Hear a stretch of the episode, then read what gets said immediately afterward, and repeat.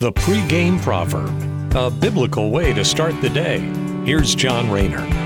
Solomon cuts to the heart of the matter in today's reading on what drives people to succeed. Ecclesiastes chapter 4 verse 4.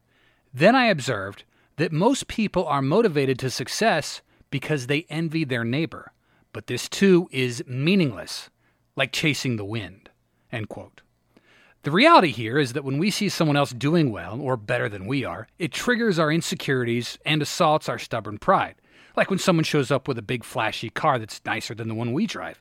We immediately think that their success is going to make us look bad. So in turn, how do we react? Well, we got to go out and buy the bigger car than they just got because we have to one up our neighbor. And this is all sinful behavior because we are coveting or wanting to possess something that we don't have. That's actually one of the Ten Commandments that we're breaking when we do that. When God tells us back in Exodus, you should not covet your neighbor's wife, their servant, their house, or their donkey, we're breaking God's law when we are envious of those around us. And Solomon notes that the world back then was driven by envy, just as it is today.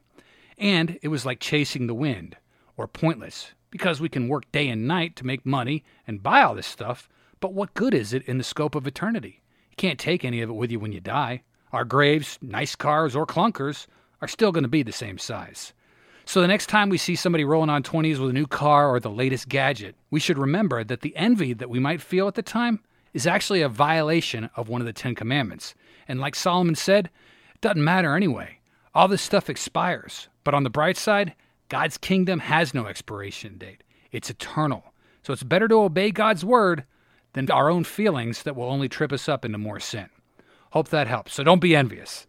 Take care. Have a great day. Stay safe and God bless. The pregame proverb with John Rayner. Look for it on all podcast platforms and have it delivered to your smartphone. The pregame proverb. Proud partners of The Bar, the Biblical and Reformed Podcast Network.